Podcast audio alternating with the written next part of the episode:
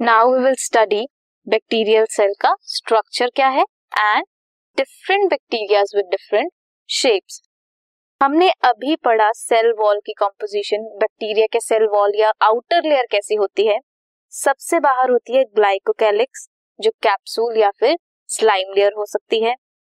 उसके अंदर होती है cell wall and cell wall के अंदर होती है प्लाज्मा मेम्ब्रेन सेल के अंदर फ्लूड लाइक सब्सटेंस होता है वो होता है साइटोप्लाज्म जिसे साइटोसोल बोलते हैं and plasmid DNA is present chromosome या फिर न्यूक्लियोइड डीएनए न्यूक्लियोइड रीजन भी प्रेजेंट होता है।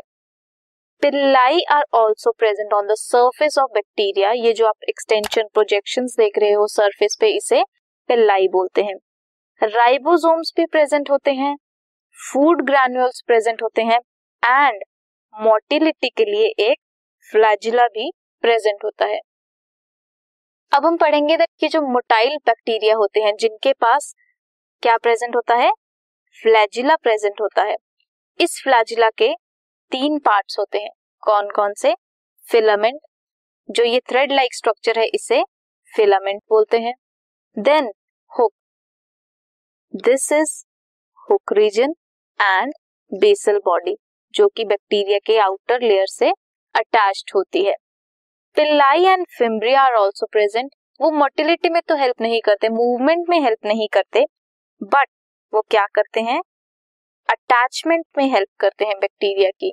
अटैच कहाँ होंगे? कोई भी पोस्ट के ऊपर अगर अटैच करना है या फिर रॉक्स के ऊपर अटैच करना है तो वो अटैचमेंट के लिए पिल्लाई एंड फिम्ब्रिया यूज़ होते हैं। Pili are elongated tubular structures जो बने होते हैं कुछ स्पेशल प्रोटीन से।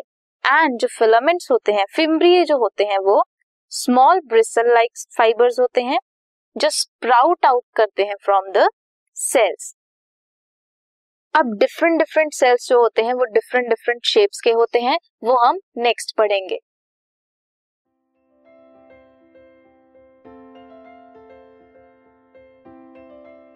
This podcast is brought you by Hubhopper Shiksha Abhiyan अगर आपको ये पॉडकास्ट पसंद आया तो प्लीज़ लाइक शेयर और सब्सक्राइब करें और वीडियो क्लासेस के लिए शिक्षा अभियान के यूट्यूब चैनल पर जाएँ।